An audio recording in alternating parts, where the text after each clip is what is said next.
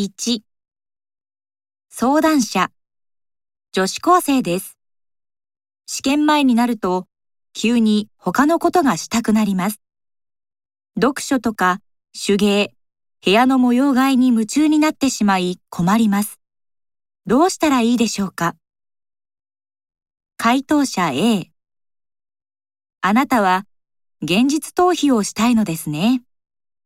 嫌なこと、つまり試験勉強から逃げようとして他のことを始めるのでしょう。今、目の前にあることを片付けなければいけないと自分に言い聞かせて立ち向かいましょう。回答者 B よくあることです。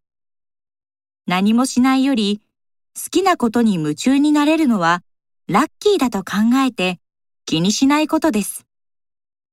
試験の勉強がすべてではありません。回答者 C あなたにとって今どちらがどのぐらい大切なのか冷静にノートに書いて考えてみましょう。例えば試験の方が3倍くらい大事だという結論が出たら3時間勉強した後に好きなことを1時間したらどうでしょうか回答者 D 試験勉強をしないことにするのです。そして、その代わりに大好きなことを思う存分するのです。みんなが苦しんでいる時に楽しいことができて幸せです。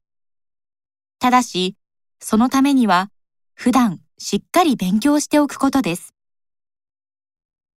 2相談者どうしても部屋が片付けられないんです。どうしたらいいでしょうか？回答者 A 最近そういう人が多いですね。もしかしたら社会生活がきちんと送れない一種の病気である可能性もありますから、努力しても改善されない場合は医者に相談してみましょう。ただ、努力不足や意志の弱さに原因があるのがほとんどのようですから、まずは生活するのに必要のないものは全部捨てましょう。そして買わないこと、物を増やさないことです。郵便にしろ、ゴミにしろ、その日に新たに部屋に加わったものは、その日のうちに処理する。もちろん、衣類も脱いだらすぐにハンガーにかけ、汚れ物はすぐに洗濯する。毎日毎日が勝負です。塵も積もれば山となるです。回答者 B。ゲーム感覚で次のことをやってみましょう。一種の宝探しならぬゴミ探しです。第一の目標はゴミ袋がいくつ作れるか。ゴミ袋を各種用意して、どれだけいっぱいになったゴミ袋を作れるか試してみるのです。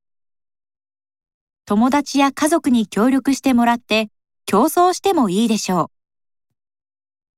第2の目標は床が見えるようにすること。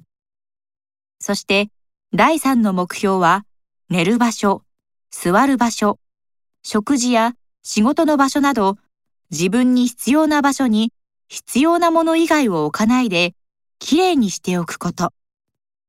そこまでできたら狭い範囲の掃除を始め徐々にその範囲を広げていきます。